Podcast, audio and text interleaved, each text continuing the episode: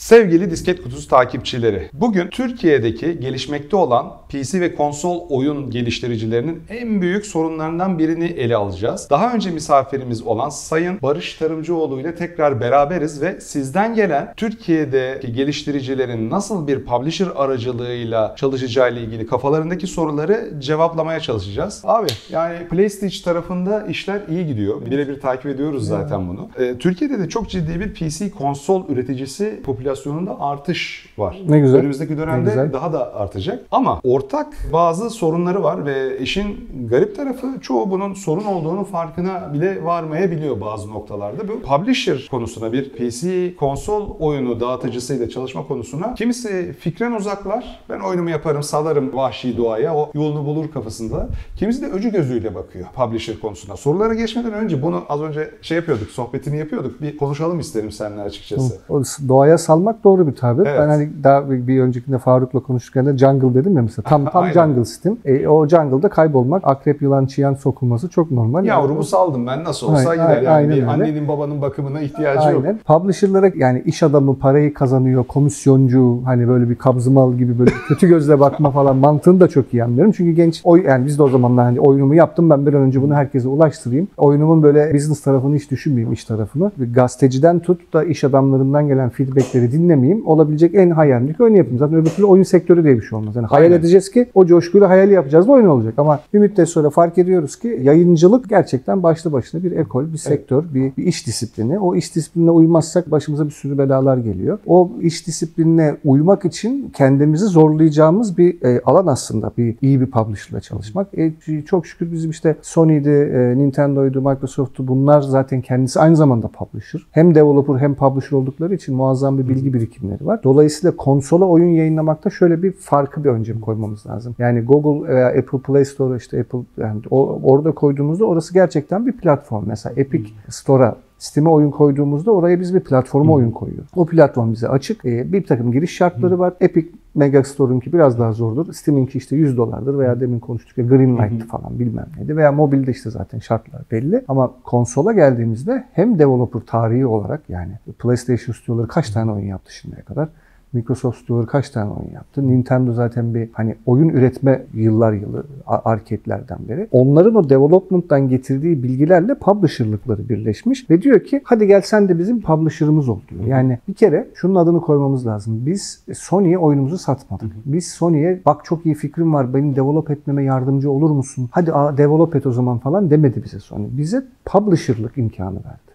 Biz Sony'nin resmi anlamıyla developer'ı değiliz. Sony'ye oyun beğendirip sattırmak aşamalarını geçtik. Biz Sony için third party publisher'ız. Resmi adımız bu. Ben istiyorum ki zaten bu jungle'larda insanları işte akrep yılan sokmadan publisher olmayı öğrenip zaten bunu yapsınlar. O hani o anlamda da tecrübelerimizi paylaşalım. Çünkü o publisher olduğunuz zaman siz gerçekten game development'a başka gözle bakıyorsunuz. Bir kere önde şunu şey yapalım. Hemen ilk adını koyarım. Ben hayatımda kreatif özgürlük anlamında bu kadar çok rahat çalışabileceğimiz başka bir Publisher olmadı. olmadı. Hem teknik şartlar e, şeyler teknolojinin geldiği nokta Unreal 5'e her gün bakıyorum bu nasıl render diyorum. Oyunu yapmayı unutuyorum. Hani Unreal 5'in ışıklandırması yüzünden. Ondan sonra hem o imkanlar vesairelerin ötesinde bir kere Sony, Microsoft işte Nintendo gibi publisher'larla çalıştığımız zaman kreatif olarak tam tersi sizi gaza getirecekler bunlar. Yani oyunumu kaptırdım. Şöyle oldu böyle oldu. Arada da bir takım third party publisher'lar yani bizim gibi ya da daha da daha büyük firmalar gibi araya girdikleri zaman bir kere kimse sizin kreatif işinize karışmıyor. Bir kere önce gençlerin ya da yani yeni başlayanların, bağımsız stüdyoların önce ona şey yapması lazım. Hatta ben çok net söyleyebilirim. Bizi ciddiye benim bir tane oyunum var. Tek başıma kapandım, yaptım. Hala da devam ediyoruz biz. Oyunlarımızı hep biz kendimiz develop ediyoruz. Benim oyunumu ciddiye alıp feedback verip karışacak kadar ciddi bir publisher'la çalışmayı ben bugünden sonra ben de isterim. Yani aslında o bir nimet çünkü adam yılların tecrübesiyle size şurada Quality assurance yapıyor Bu aslında. kadar. QA yapıyor yani. e, üste para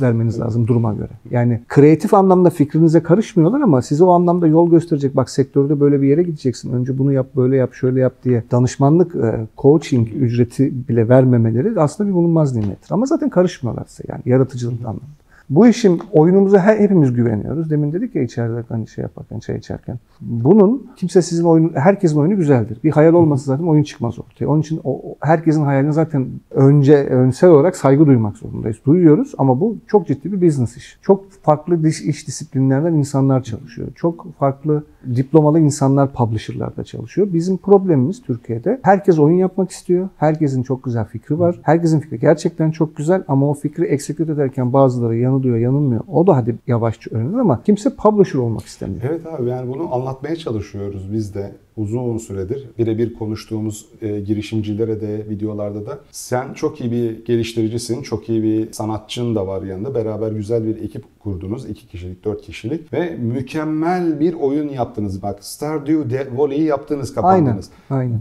Daha başlangıç noktasındasınız. O kadar. Bir yani mükemmelle yakın Film yeni başlıyor. çok iyi oyunu Aynen. yapmak başlangıç. Eğer bunun marketingini doğru yapmazsan, doğru yerde doğru indirimleri yapmazsan, doğru yatırımları yapmazsan, belki yayıncından doğru miktarda fon talep etmezsen, ekibini geliştirmezsen Aynen. o birde kalabilir. Yanına Aynen. sıfır eklenmeye başlamaz Aynen noktadan öyle. sonra. Sabırla uzun vadeli bir iş olduğunu farkına varmak lazım. O Stardew Valley güzel bir örnek. O, onlar yüzde bir. Ben şeyden bütün e, development tayfası herkes ben e, bireysel bağımsız geliştirici olacağım. Stardew Valley ne güzel çıktı. Tamam. Herkesin aklında Stardew Valley var. Ama hiç kimse şey görmüyor. Mıtardew Valley e, a- aynı kalibrede olup da çoktan çöl kumlarının Aynen. altında kalmış e, şeyleri görmüyor. Hayır Stardew Valley şeyinde bazında bile alsak bile şimdi orada bambaşka bir publishing problemi var. O e, bugün çıksa o kadar wishlist almayacaktı. O kadar wishlist almadığı için o gün bu kadar şey olmayacaktı. Bu kadar da satmayacaktı. Oyunların kalitesinden ziyade nasıl bir iklimde, hangi platformda, hangi ortamda, nasıl bir marketingle yayınlanır önemlidir. Marketingi de maalesef böyle TikTok'tan e, para basmak, YouTube'dan Google AdSense bilmem ne kullanmak bununla ilgisi yok. O bir cidden business strateji, iş stratejisi. O stratejiyi doğru kurmazsan, en baştan anlamazsan o dediğin gibi o jungle ortamında ormanda öyle çayrası alıyorsun. 100 oyunlar hani karette kaplumbağaları var ya bir tanesi ulaşabilir.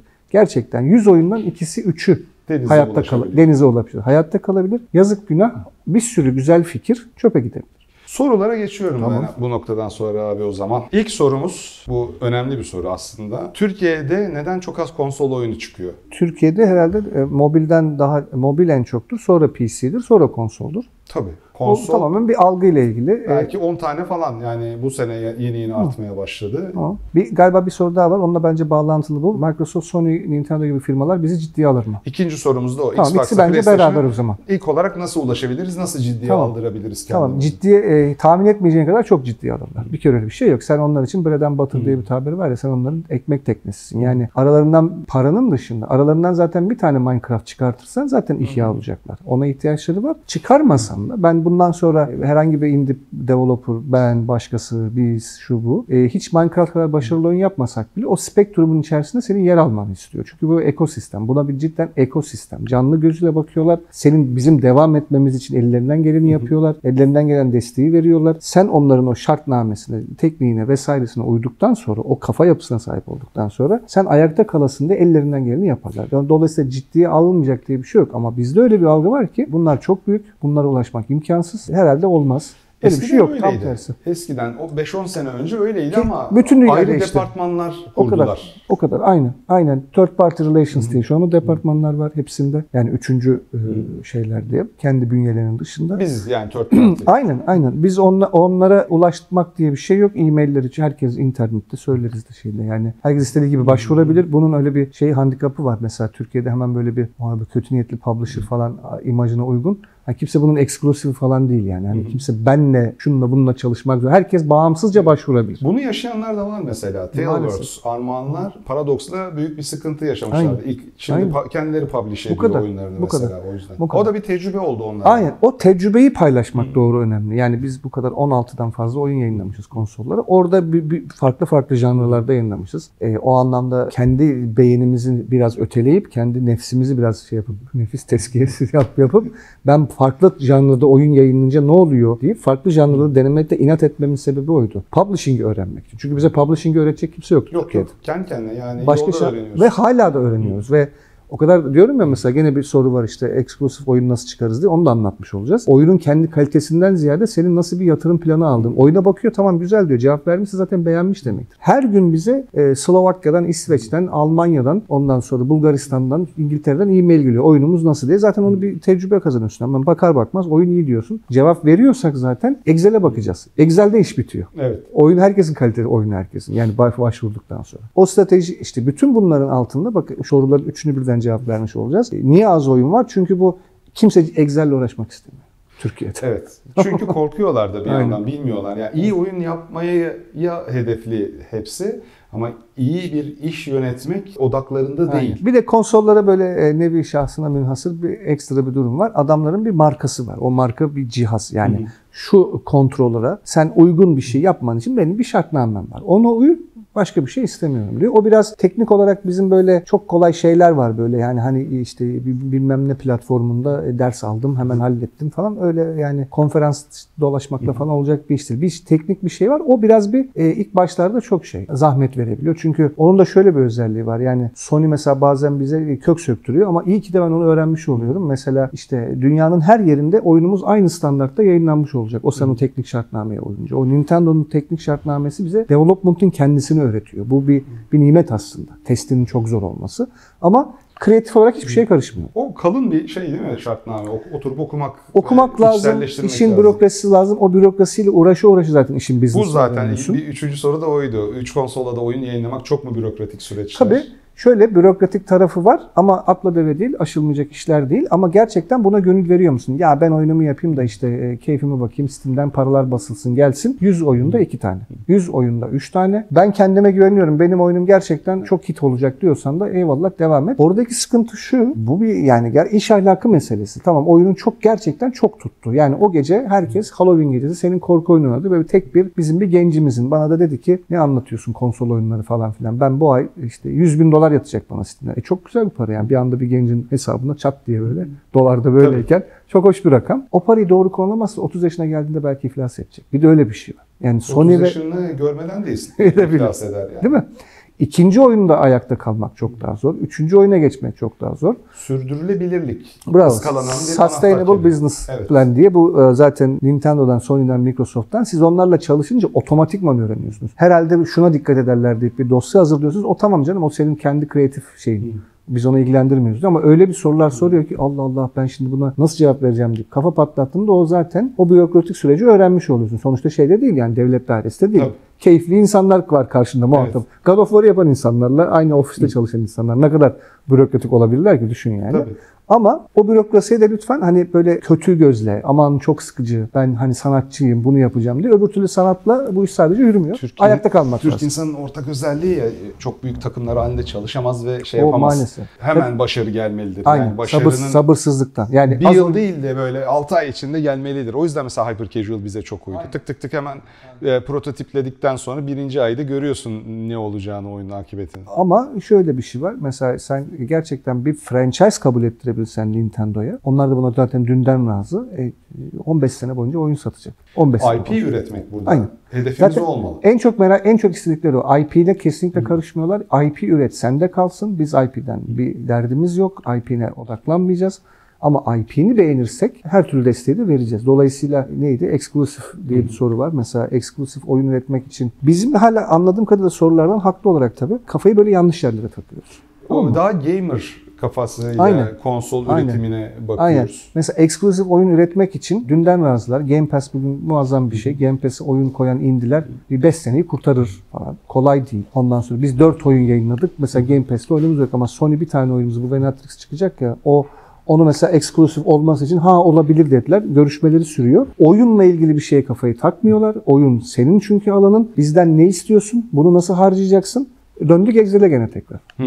Tamam mı? Yani sen- sana para verelim tabii onlar için. Dün yani onlar para harcamak için zaten onların Doğru departmanı para var. harcamak için can atıyorlar. Para harcamak zorunda. Yani yıl sonunda o bütçeyi bitirmezse işini yapmamış olacak Evet. adam. Tamam mı? Parayı harcayacaksın da Sen bu parayı gerçekten ikna edici bir şekilde ya ben işte köşeyi döneyim işte işimi garanti maaşımı garantileyim falan. maaşımı garantileyim falan değil. Sen bu parayı kalem kalem nerelere harcayacağını doğru anlatmazsan o zaman senin o eksklusif oyun hayalin çöpe gider. Bir de eksklusif oyundan ziyade tamam bu oyun eksklusif olacak da ben bunun yani Silent Hill gibi 20 tane oyun çıkacak kadar enteresan bir konseptim var mı? O olduktan sonra gelip seni bulurlar zaten. Eksklusif olarak da yaparlar, Game Pass'e de sokarlar. Sony'nin kendi Twitter hesabından da tweet atarlar senin adına. Seni davet de ederler. Development kitleri soruyorlar en çok en büyük şey. O bir hani bir ithalat ihracat e, karın ağrımız vardır ya bizim hani gümrükten Evet. mal geçirmek falan değil mi? Aslında en kolayı o. Sen devo, sen publisher'lığa girdikten sonra zaten sana istemediğin kadar development'e boğuyor adamlar. Ee, Pahalı da ben değil bunlar. sormadan sen e, cevaplara geçiyorsun. Bize geliyor konu zaten. Dev kitlerin fiyatları var mı? Cihaz Var. vermek için beklentileri neler?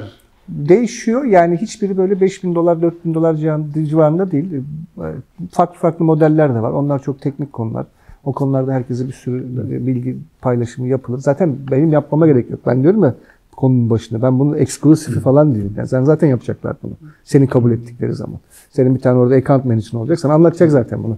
Hangi development kit'i niye kullanman gerektiğini. İşte 1000 dolara da var, 3000 dolara da var, 2000 dolara da var. Ulaşılmayacak rakamlar değil bu farkındaysan. Evet. Tamam Yani gümrük çok sorun çıkartıyormuş galiba. Gümrük Gerçekten. sorun Çünkü çıkarıyor. özel bir cihaz şeyi de Tabii. anlamıyor. PlayStation 5 muamelesi yapıyor. Aynen, aynen. Orada da belli e, gümrükleme iş şeyini öğrenince yani bu işte şey değil. Yani bu bir ben şöyle söyleyeyim o zaman. Tamam, gümrüklemeyle mi uğraşacağız? Aman abi filan ben sanatçıyım, Evet, designer'ım. umutlanmaya başladı. Daha- Developer arkadaşlar, Ha. artist arkadaşlar Aynen, şu anda. aynen. Ama ben de şey yapıyorum ya. Yani PlayStation'ı açtığımız anda o dükkanda böyle pıt pıt pıt pıt Call of Duty, ondan sonra Madden, NFL, Assassin's Creed bizim 10 dolarlık oyun bir de yanında. Şimdi onun için değmez mi? Ben gider oradan e, sırt çantasına atıp getiririm yani. Hani o, o bir zahmet o coşkuyu da şey yapsınlar. Yani gümrük meselesi bir şekilde gümrükçülerle çalışmayı öğrenince işi şeye gelebilir. Business. Yani gümrükçü bir abi onu halledecek. Sen halletmeyeceksin. Sen onlarla muhatap olmayı öğren önce. Belki bilmiyorum gümrükçüler sadece dev kit için değil ama böyle teknoloji getir götürü için uzmanlaşmış bir gümrük şeyi Çok vardır şey belki. en, en bu mesela Müşaviri mi deniyor ona Dev bilmiyorum. kitler en kolay süreç. Hı.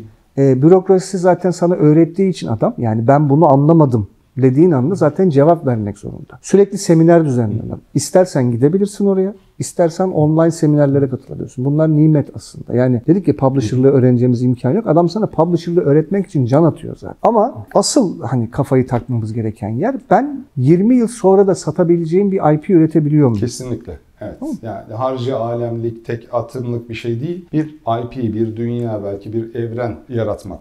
Aynen. Tabii herkesin kendi artistik veya dünyadan beklentisiyle de ilgili olabilir. Aynı şeye ben sürekli devam etmek istemiyorum kardeşim. Sürekli yeni bir şeyler denemek beni besliyor O diyen şey de olabilir. ha, tabii tabii IP'den kastımız sadece şey değil. Aynı janrada bir şey yapması değil. Senin business stratejin expandable mı? Genişletebilir mi? Aynı şekilde bu oyunu yaparken marketingini düşündün mü? Ben PlayStation'ın hakkını vereceğim mi gerçekten? Yani bu sadece şey değil ki işte bir IP, bir marketing, bir bilmem ne değil. Yani ben şu ana kadar bu 16 oyunu yayınlarken hakkını tam verdiğimi iddia edemem kesinlikle. Microsoft'la çalışıyorsun, onu yapıyorsun, bunu yapıyorsun ama bizi hani duyurmak anlamında bir PR meselesinden de bahsetmiyorum. Çok çok daha fazla imkanımız var aslında bu böyle insanların tecrübesiyle çalışırken. Ama onun yerine Steam'den yayınlayayım da köşeyi döneyim. E bir, bir şey söyleyeyim mi? Ben şöyle anlıyorum. Böyle bir, bir furya herhalde bir başladı. Şeyde de daha önce de konuştuk zaten. Hypercausal da o sıkıntı var. E şimdi hop Steam'e kayarlar. Steam işin kolayı 100 doları ver yayınlar. O bir ırgat pazarı. Yani orada istediğin gibi herkes her şeyi yayınlayabilir. E 100 oyundan ikisi 3'ü 4'ü tutacak. Aynen Hypercausal gibi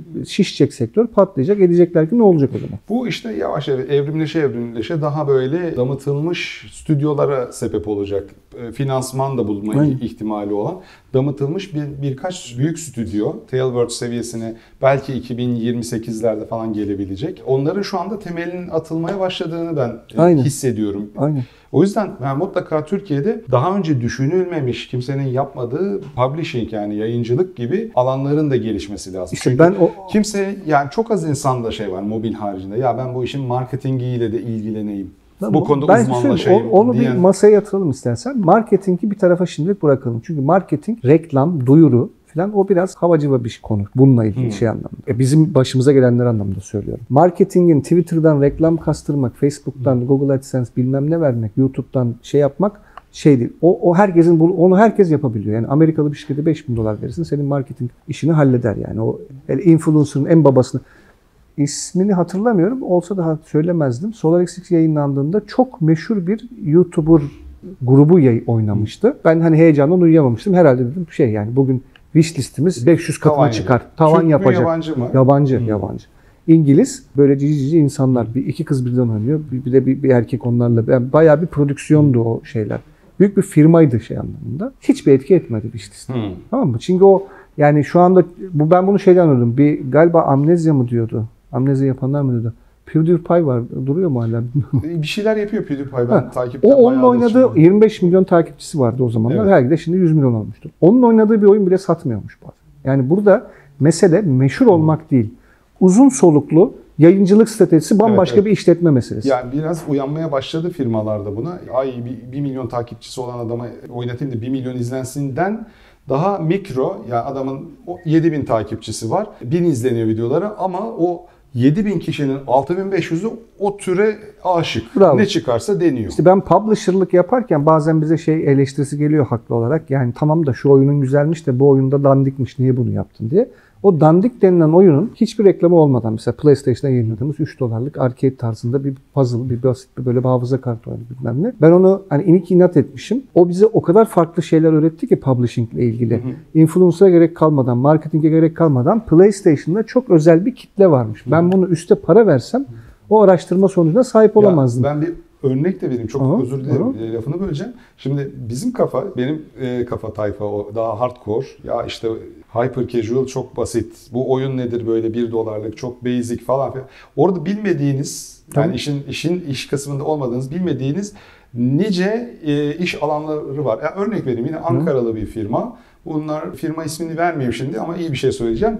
5 sene önce, 6 sene önce tanıştım e, ekiple. Baktım bayağı iyi durumları falan. Yani siz sizin bir oyununuzu görmedim şu ana kadar. Yok abi biz şey yapıyoruz. PlayStation'a özel live background'lar yapıyoruz ve live background satıyoruz. Live background e, özel partneriyiz PlayStation dedi. Adamlar 6 7 8 sene önce buna uyanmış. Oyun yapmışlar ya arada yeni oyunları da çıktı hatta bir VR oyunları falan da çıktı. Live background yaparak mm, mükemmel işleyen bir şirket kurmuşlar. Bu bir iştir. Aynen. Sen aşağılasan da ufakta görsen falan orada iyi bir iş dönüyor. Sana hitap etmiyor sadece. Bunu kabul etmek A- lazım. onu öğrendiğin zamanda da e, sonuçta PlayStation Avrupa'da, Amerika'da kaç milyon eve girmiş. Xbox keza öyle. Nintendo Japonya'yı kasıp kavuruyor. O evlere giren insanların bir sürü farklı farklı talepleri var. O talepleri anlamak için bu farklı oyun türlerini yayınlayan insanlar çok az olduğu için Türkiye'de de bizde öyle bir birikim olmuyor. Çalıştıracak eleman bulamıyorsun. İşletme mezunu oyunla ilgili. Aynen. Ben çok iyi oynarım abi falan diye oyun oynamakla bu iş olmuyor. O araştırmaları yapan endüstri mühendisi, işletmeci arkadaşlara yani çağrımız olsun. Gerçekten oyun sektörünü anlayan insanların anlayacağı ve bu e, komisyoncu mantığından kurtulacak publisher'lık sana oturup oyun sektörünü, business analizini yapan, o Excel'de, gümrüktü, bilmem neydi, bürokraside onlardan korkmayan, bütün bunların altından da ka- kalkılacak. O kalkıldıktan sonra da uzun vadeli Tabii. E, ben şöyle söyleyeyim. Bir puzzle oyunu, bir korku oyunu, bir multiplayer FPS'en var. Bunları çok güzel stratejisini yapmışsın. Teknolojide buna müsait. Cross, cross platform hepsini oynattırıyorsun. E, 10 sene para ihtiyacın kalmaz. Ee, ben yani. hani buradaki sorularda yok onu sorayım mesela 16 tane oyunumuz var. Bazıları bizim istediğimiz kalitede değil ama öğrenme tecrübe sağladı bize Evet. onlar diyorsun. Ama bunlar size düzenli bir nakit akışı sağlıyor değil mi? Yani tabii ki, sizi, tabii ki. sizin şirket de gayet iyi Tabii, durumda tabii, yani. tabii, tabii. Yani Sizin o- ofisi de ziyaret Aynen aynen. E, yani hem düzenli nakit akışının tabii bir de şey avantajını da söyleyelim. Yani Türkiye'de bir şey kültürü var ya çekleriniz patlar bir geri gelmez. Evet. Ödeme abi sıkışığız falan. Yani Sony, Microsoft, Nintendo Öyle bir şey yok. yani. 45 gün geçti mi çat diye O kadar. Sen parayı. unutuyorsun zaten. Bir bakıyorsun yatırmış zaten falan. Hem öyle bir avantaj var. O avantajın ziyade de nakit akışının ötesinde bir sürü eventleri var. indirimleri e, düzgün takip etmen gerekiyor. Cross promotion yapman gerekiyor. Ben canım ister bir korku oyunu daha yayınlarım. İşte 3 tane daha var. 4 oyunu gelecek sene Halloween'de bir bundle'larım. Durup dururken hiçbir oyun yapmasan bile onun o bundle'ından bile para kazanabiliyorsun. Sana da bunun tekniğini öğretiyor. Yani bak bundle'ı şöyle yayınlarsan daha iyi olur falan bilmem Veya ne diyor. SEO'da bir şey patlar. Kesinlikle. Seninkine yakın bir Kesinlikle. tema patlar. Seninki orada çıktığında bir Aynen. sabah uyandığında Aynen. 2000-3000 satış gelmiş Aynen. olur. O işte bunların cazibeli konular haline gelmesi lazım. Cazibeli konular haline gelirken de işte publisher kötü niyetlidir. Bizden e, sadece komisyon alır. Haklılar tabii. Bir sürü kötü örnekler görmüştür Var var gençler. yani e, o örneği de verelim. Türkiye'de yeni yeni publisher'lar da türemeye başladı. Sadece Steam sayfasını yapıp oyunun ömür boyu kazanacağı paranın %20 %30'unu talep eden publisher'lar var. Hayır publisher her alanda yani e, biz mesela sizle çalışmaya başladığımızda pek çok şey öğrendik. Beraber yapmaya çalıştığımız bir şey de var. iş alanı da var. 15-16 kalemde destek, finansal destek, belki fonlama sağladığımız bir yapı şu anda planlanıyor. Yani publisher aslında sana hizmet edecek. Aynen. Sadece Steam sayfası hazırlamak, Asla. bir web sayfası hazırlamak kadar basit Hayır aslında. canım yani onda onda araştırmayacak kadar da dünyadan kendini soyutlamış üstün dehalı sanatçı arkadaşımız da bence o zaman onu biraz affedersin hak ediyor diyeyim. Şöyle ki yani Steam zaten 100 dolar verince o Steam sayfasını dakikasında açıyorsun. O kadar az bir creation var ki Steam hep eleştiriyorsun zaten haklısın da yani. 100 dolar ver sayfayı aç oyunu upload et ondan sonra oyunun bütün tarzını değiştir logosunu değiştir Steam ne yapıyorsun abi sen falan Demiyor, demez yani. demez. Hiç değil. E şimdi böyle olduğu zaman Steam sayfasına her, yani herkesin ulaşabildiği bir şey var. Bir de gerçekten belli bir takım kapılardan geçmek. O kapılardan geçtikten sonra da bütün bunları öğrenmek. ister bizim gibi insanlardan tecrübeden paylaşsın, ister kendisi o adımları atsın. E şimdi ben şuna eminim. Bir, mesela PlayStation'a 13, 14 yayınlamış. Ondan sonra Xbox'a 4 tane. Niye biliyor musun? Xbox mesela bazı konularda çok daha seçici. Şimdi böyle olunca o niye seçici olduğu bana o kadar bir şey öğretti ki saatlerce onun üzerine konuşabilirim. Çünkü bazen diyorsun ki ya bak PlayStation bu oyunu kabul etti. Herhalde Xbox da kabul eder diyorsun. Hiç beklemediğin oyunu kabul ediyor. Çünkü onların bambaşka bir yayıncılık stratejisi, var. Stratejisi var, evet. Onun bir bakıyorsun ki ya adam Game Pass'e o ay zaten 4 tane korku oyunu çıkacakmış. Senin çok yanlış zamanlamayla bunu yap. Yani o ben kapanırım, sanatımı icra ederim. Tamam da o mağaradan çıktığın anda belki de o fikir çok güzel hoşuna gitti ve fikri de harika develop ettin sen. Ama 2 sene sürdü. 2 sene sonra piyasaya tekrar geri geldiğinde belki o, Bambaşka o janra küme düşmüş olacak. Çöpe gitmiş olacak. Adam da onu diyor mesela şimdi tamam bu oyunu güzel yapmışsın. PlayStation'da kabul ettirmişsin ama ben bir sene önce sonrasını planladım. Hatta ne biliniz bir senesi. 5 sene sonrasını planlıyor. E ben bir sene sonra başka türde oyun yayınlamak istemeyeceğim. Senin bu türün oyunun harika bile olsa ben bu türündeki oyununu kabul etmiyorum diyor mesela. E Yani mesela özetle şu önemli. Ülkemizde inanılmaz güzel bir yetenek var. Bazı farklı sektörlerde böyle hatalar olmuştur. Şudur budur bilmem ne ama zaten hani bir kere dinamik nüfustuyuz. Bu standart bildiğimiz şeyler. Hani siyasetçi gibi de konuşmak istemiyorum ama gerçekten öyle bir şey var yani. Yani genç nüfusun bu kadar yüksek olduğu çok az ülke var zaten. Bu, bu dinamizm ve üniversitelerin bütün sunduğu imkanlar, teknokentler vesaire. O çok yetenek havuzumuz çok hiçbir problemsiz. O yeteneği böyle biraz da işin business tarafına dikkat çekerekten Aa bunlar da önemli konularmış deyince o yetenekler heba olmayacak. Evet yani işin mentorluk kısmına da biraz özen gösterilmesi gerekiyor yani. Çocukları da gençleri tamamen piyasaya salıp el yordamıyla şey yapmaktansa birazcık şey verip yol gösterip bak burada patika var gidilmiş bir yol var. Ha, gidin, işte deyip- şey yani gidilmiş yolu anlat. Bütün Evet. derdim onu anlatmak yani. Bak ben gittim yoruldum. Yolda şöyle problemler var. Şöyle yanlış yerlere bastık. Aynı yoldan geçeceksiniz. Aynı yoldan geçerken bunlar daha böyle daha sevimli. Yerli yerine oturacak. Aynen sevimli şey olsun yani. Bir diğer sorumuz. Konsol cihazlarda dahil dijital kanallardaki satış kesintilerini merak ettim. Steam'den hiçbir farkı yok. Hiç merak etmesin. %30 civarlarında. Aynen öyle. Tamam. Aynen. Küçük indie yapımları konsollara eksklusif pazarlamanın bir yolu var mı? Örneğin Xbox'a eksklusif indie oyun sunmak için ne ölçekte oyun yapmak gerekir? Şöyle onların böyle bir farkı var. Mesela PlayStation'a girmesi zor. Eksklusif olarak. Heh. Ama o mesela ona göre destek veriyor. Xbox'a eksklusif olarak girmenin daha bir kolaylığı var. Her firmanın bir şeyi var. İlk kapıda ilk kapıdaki girişten sonra şey var. Mesela PlayStation'a gir- girdikten sonra e, diğer oyunları kabul ettirmek yani her projeyi yayınlamak çok daha kolay. Ama Xbox mesela biraz daha seçici. Xbox onun çünkü tam da işte o business'ı. Yani biz oturup ya işte Game Pass aldım. Ben artık tabii özlüyorum. Hani TIF 5 yaparlarsa oturur sabah bir oynarım da yani falan eski günlerin anısını ama Game Pass'te ben ulan bunu niye yayınlamışlar? Şu niye böyle olmuş? Şöyle olmuş diye Game Pass'in kataloğunu incelemekten oynamaya vaktim kalmıyor. Çünkü onlar eksklusif oyun isteyecekler belki ama oyununun kalitesinden ziyade kendi yayın stratejisine uygun mu değil mi ona merak ediyorum. Ya evet ben de çözemedim Game Pass'in neye göre seçtiğini. Galiba şu anda belli onların bildiği bir stratejide büyüyelim. Bu kadar. Daha yeni zaten kâra geçmiş Game. Pass. Aynen. O Xbox e, Series S'e şu anda hani e, her eve girsin. Amerika'da hani garibanlar tabiri caizse onların evine de girsin. Subscription model tutsun. Netflix'i olalım biz her evin oyuncusunu. Aynen. O subscription içinde elimizden ne geliyorsa yapalım. Developer'ları da kesenin ağzını açalım. Ama o olurken de abi şu oyunda harikaymış ya bunu kaçırmayalımdan ziyade bizim kataloğumuza uygun mu değil mi? E sen kataloğu incelemeden oyunun çok güzel. Bence de çok güzel. Hiç ona itirazımız yok yani. Gerçekten yani Diyorum ya o kadar enteresan oyunlara denk geliyorsun ki mesela hani survival'ından tut e, puzzle'larına kadar, korku oyunlarına kadar bizim kültürün de içine katsan da katmasa da o bir yetenek havuzumuz var ama kataloğu incelememiz lazım. Ben her gün oturup e, yeni oyun bunu niye çıkarmışlar? Ha demek bundan dolayı çıkarmışlar. E şimdi mesela sen mükemmel bir korku oyunu yaptın. E, PlayStation'da Silent Hill, Resident Evil üzerinden gittin. Exclusive oyun için. Çok zor. Hani senin onu exclusive oyun diye. Çünkü o zaten exclusive oyun üzerinden gidecek. Kendi e, korku oyunu türünde. Ama bambaşka bir türü eksklusif oyunu kabul ettirebilirler. Diğer firmadan e, bunu o platforma sokmama stratejim nedir? Onu düşündüğü zaman adam yani senin ha, şey değil eleştiri hani kabul etmememiz vesairenin ötesinde yani bu feedback alırken adamın bir tane bir yayıncılık stratejisi var. Ben de zaten hasbel kadar onu öğrenmeye çalışıyorum. Keşke birileri de bana anlatsa. Bak Sony'nin şöyle bir öngörüsü var önümüzdeki 5 sene boyunca. Ya belki bu cloud teknolojisinden Microsoft öyle bir cep telefonu, mobil oyunu işine tekrar geri dönecek ki eksklusif oyunlara bir bakacaksın.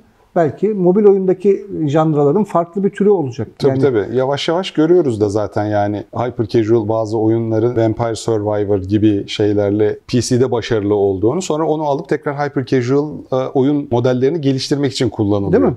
Mesela Exclusive ile ilgili bir tecrübe mesela paylaşayım. İşte onu da zaten biz zor anlamda, zor koşullarda öğrendik diye hani önemli bence. Nintendo'ya bakıyoruz. Nintendo'da en çok platformer, Mario falan. Hani Nintendo önce aklımıza ilk gelen şey ne? O değil mi? Şu anda ben fark ettim ki aslında Nintendo'da herkes evine alıp böyle koymaktan ziyade gerçekten çok da başka bir pazarı var onun. 4K görüntü kalitesini çok umursamayan bir kitleymiş. Televizyona da bağlayıp oynuyorlar. Ben evde öyle oynuyorum. Değil Benim mi? Switch televizyona Ha. bağlı. Değil mi? Öyle olunca ben e, şunu gördüm. Korku oyunu, first person horror game Nintendo'da mesela daha çok satıyordu. Ama sen dedim ki ben mesela herhalde şuna çok para yatırayım. Başkası oyun getirse de belki publisher'lığı bilmediğimizden diyeceğiz ki ya bu platform oyunu bu herhalde Nintendo'da çok tutar. Hayır belki de first person horror oyunu Nintendo'da çok tutuyor. Evet. Çünkü onu denemişiz, tecrübe etmişiz. Kesin bu Nintendo'da tutar dediğimiz tutmamış. Horror daha çok mesela gelir getirmiş. E, onun o datasını sana açmış. E o datayı açmak için de tamam Excel'e bakmak çok heyecan verici değil belki de. Hani haklı, haklılar. Ya bazı şeylerde ama gerekiyor ve başarıyı da getiriyor. Yani o Excel önem O e, arz ediyor gerçekten. Satış grafiklerini incelemeleri, onu bize anlatmaları, onları sizinle paylaşmaları, ülke ülke şu şurada satmış, bu burada satmış, bu kadar wishlist almış, almamış. Bütün bunları paylaşıp o datayı inceleyecek, analiz edecek insan publisher'dır. Steam sayfanı yaptığımda hadi bana komisyon ver falan değil yani. Geçiyorum bir sonraki soruya. Bitmiş bir oyunun publish edilmesinde mi rol oynuyor PlayStitch yoksa oyun geliştirilme aşamasındayken bağımsız geliştiricilere destek veriliyor mu? İkisi de seve seve yaparız. Şimdiye kadar e, Sen zaten bilgi paylaşmaktan Aynen. yana birisin. Aynen. Ondan sonra ikisinde de seve seve olur. Ne kadar erken yani tecrübe paylaşıldığı için artı biz o anlamda finansal e, yatırıma da açığız o anlamda. Çünkü bazı bazen de şöyle bir şey olur. Ben gene tecrübeden söyleyeyim. Birisi gelir der ki abi 50 bin dolar verdi ben bu oyunu bitireyim. Ben ona öyle bir model sunabilirim ki belki onu gerçekten 20 bin dolar daha güzel bitirebilir. İşte o da tamamen tecrübeli Evet. olan bir şey. Dolayısıyla o destekleme aşaması her ikisi için de geçerli. Şey de olur. Süper. Ee, nereden ulaşsınlar peki size? Yani aşağıya e, e-mailleri falan filan bırakalım. E-mail, ol, ol- e-mail olur. Ondan sonra yani insanlar bu o konuda sınırlandırmayı ben şey ulaşılmaz falan değil. Yani LinkedIn'den de eklemek LinkedIn'den istiyorlarsa falan, eklesinler. Nasıl uygun görüyorlarsa.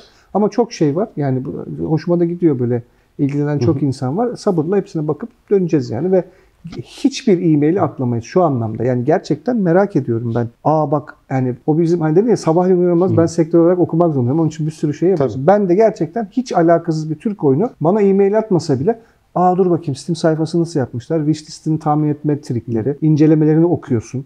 Ben oyunu tamam hem fragmanı 10 saniye bakacaksın. Anlıyorsun bir şekilde oyunu. Aşağı inip acaba insanlar ne diyor gerçekten? Yani her oyunu mutlaka uzun uzun incelemek çok önemli. İnceliyoruz zaten. Bazı oyunlar da böyle sanki şans eseri patlıyor birden. Türkiye'de de oluyor bu. Beklemediği bir başarı elde ediyor yani.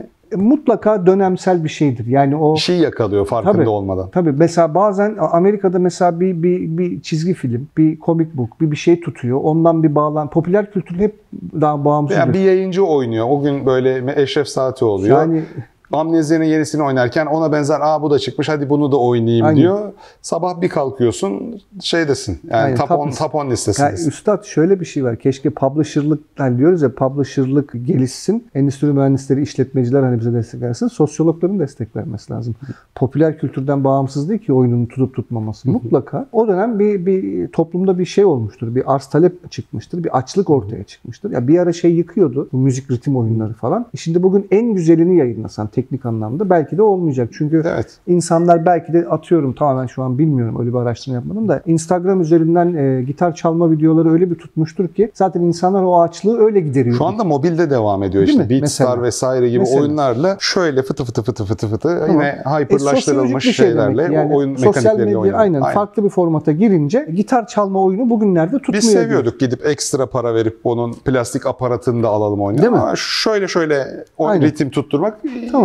E demek ki, yani. ha, demek ki o zaman onun başarısı o zaman tesadüf değilmiş. Değil. O dönem insanlar ya gitar çalacak bir şey, aa Xbox televizyonun karşısına geçip falan bunu yap. Yani bunu şeyler de çok bilmiyor. Zaten onlar da bizden bir şey öğreniyor. Bak yani şurası önemli. PlayStation bütün bunları bizim %30'umuz için yapmıyor. Onları da biz onları da data vermiş oluyoruz. O da diyor ki mesela ya bu adam tamam ufak çaplı bir firma falan ama ciddiye alıp şu oyunu bu kadar satmış ama bu oyunu bu kadar satmış dediğinde o da kendisine bir VR stratejisi. Belki hep şey hep en çok onu mesela destekliyorlar. Hani bu bir bilgi ve paylaşalım. Mesela herhalde PlayStation'a bir VR oyun yaparsanız PlayStation 5'e daha çok eksklusif olmanızı kabul edecek. Çünkü Kesinlikle. o cihazın çok satılmasını istiyor. Bu tü- bütün platformlarda Değil böyle. mi? Bir platform yeni bir teknoloji veya yeni bir aparat, yeni bir hizmet sunduğunda onu direkt destekleyen bir oyun yapmaya stratejinizi değiştirirseniz platform böyle halılar sermeye başlıyor mi? beklenmedik Değil mi? e, Çünkü o- düzeyde. Cihazının kalitesini göstermek istiyorsun. Cihazını Aynen, anlatmak tabii. isteyecek. O VR'la da ilgili bir sürü başka araştırmalar yapıyor. E bir saatten sonra onlar da tıkanıyor. Onların da hiç beklemediği bir ucuz bir VR oyunu bir satınca sen onlara da data vermiş oluyorsun. Aynen onlar da öyle. o, onlar publisher'lığı seninle beraber geliştiriyorlar. Son sorumuz PlayStation çalışma şekli bağımsız stüdyoları Sony ve Microsoft ile buluşturmak haricinde PR vesaire gibi destekleri de var mı? Hayır PR yok ama zaten biliyorsun bunu hani beraber götürelim diye Aynen öyle. işbirliğimiz evet. var. Güç hani açık- birliği aynen. yaptığımız Çünkü alanlardan Ben biri. de zaten onu hani söyleyeyim. Buluşturmak biraz ikircikli bir söylem. Biz buluşturmuyoruz. Herkes istediği gibi e-mail atabilir, başvurabilir. O tecrübeden faydalanmak istiyorlarsa incelesinler. Bu kadar oyun yapmışsa, yayı bu kadar oyun publish etmişse. Yani benim asıl şeyim o. Ya bana gelip Unreal soruyorlar. Ya Unreal ile ilgili dünya tatlısı bir sürü YouTuber var. Video anlatıyorlar. Hatta bazen o kadar tatlı anlatıyor ki oturup ben de seyrediyorum falan. Yani bakayım nasıl bağlayacak falan diye. Öğrenmenin ötesinde. Teknik bir şey öğrenmekten ziyade ama bak bu bu kadar hani şu tarz oyun satarsa bu kadar oluyor. Bu kadar oyun buraya gidiyor. Bütün bu bilgileri öğrenmeye açlığı anlamında bir o anlamı varsa buluşturuyoruz. Yoksa herkes istediği gibi buluşabilir. Öyle bir şey yok. Yani biz e, Orta Doğu'sundan biz sorumlu değiliz PlayStation. Öyle davranan insanlar duydum da çünkü hiç öyle bir şey yok. Herkes gidip bağımsızca başvurabilir, şey yapabilir. Kendi de öğrenebilir. O orada bir şey yok. Buluşturma problemi yok. PR desteğinde de bizim data paylaşmamız olabilir. Bence PR'ın işte yani güç birliği yaparız. Zaten biz de oradaki bizim açlığımızı siz doldurduğunuz için. Bak burada burada ben ne diyorum ben sana? PewDie mesela bir standart bir reklam ajansına gitsek diyecek ki bana ben seni en meşhur influencer'a çıkarttım diyecek. Senin oyununu bilmem kim oyunu diyecek. Tabii, ben tabii. de wishlist datamda ama en ufak bir değişiklik yok diyeceğim mesela. Dolayısıyla o açlığı o kapatmış olacağız. E şimdi sen benimle böyle publisher'lık üzerinden açlığımı anlayıp ben de seni hani o anlamda mantıklı böyle bu, bu kanaldan gidersek böyle ödedik mi İnşallah tamamen publisher'ların çalışabileceği PR mantığı ve PR'ın da bizde şeyle ilgisi yok bence. Yani etkinlik düzenlemek, Basın bülteni göndermekle hiç- falan. yani onlar da hani olması gereken şeyler. Ama PR ciddi bir strateji. Gel beraber şeyi tartışalım başka videolarda. Devolver Digital'dan bahsettik ya.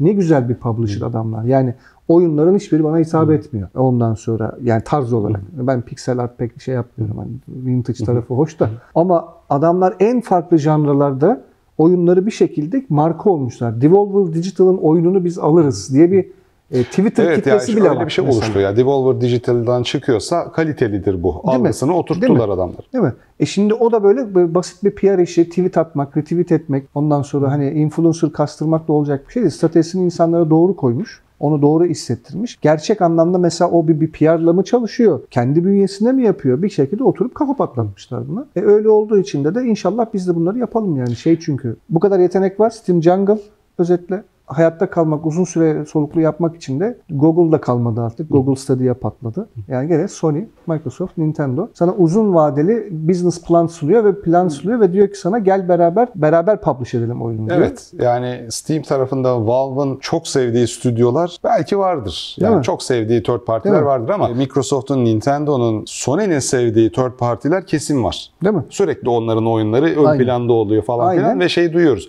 Steam'den elde edemediğim karı Switch'ten Tabii elde canım. ettim diyen Türk Kesin. developer gördüm ben. Tabii oradaki şeyi de adam gerçekten hani IP exclusive meselesinde o kendi yani publishing stratejisiyle uygunsa her şeyi yapıyor gidip satın bile alıyor. Ömrü billah zaten hani o satın alma parası üzerinden zaten yani e, köşeyi dönmekse derdimiz zaten o Stardew Valley örneğini verdin ya. Aynen onun e, bir, bir kere denk gelir böyle şey Steam'de ama sen PlayStation'ın gerçekten o satın aldığı bir stüdyo olursan, onun destek verdiği bir firma olursan istediğin oyunu yapıp hayatın sonuna kadar hiçbir marketing kaygın olmadan. Sony senin yerine yapacak zaten marketing. yani. Evet, daha bence hikayenin de başlangıç noktasındayız tam Tabii, PC tabii, konsol üreticiliğinin Türkiye'de. O yüzden Publisher'lığını yapmamız hani aşağıda sana nasıl ulaşabileceklerine dair linkleri hemen paylaşıyoruz. Onun haricinde burada sorulmayan veya cevabını alamadığınızı düşündüğünüz sorularınız varsa aşağıda lütfen gönderin onları da. Bir sonraki videomuzda onları da cevaplamaya çalışalım. Çok teşekkür ediyorum Ben Barış. teşekkür ederim. Vakit ayırdığın, geldiğin için. Seve seve. İstanbul'daki ofisinizde hayırlı uğurlu Sağ olsun ol, bu arada tekrar. Ama bu publishing ile ilgili şeyleri buradan yürütelim diye yani Evet. şey yaptım. Bir sonraki videoda görüşmek üzere. Kendinize çok iyi bakın.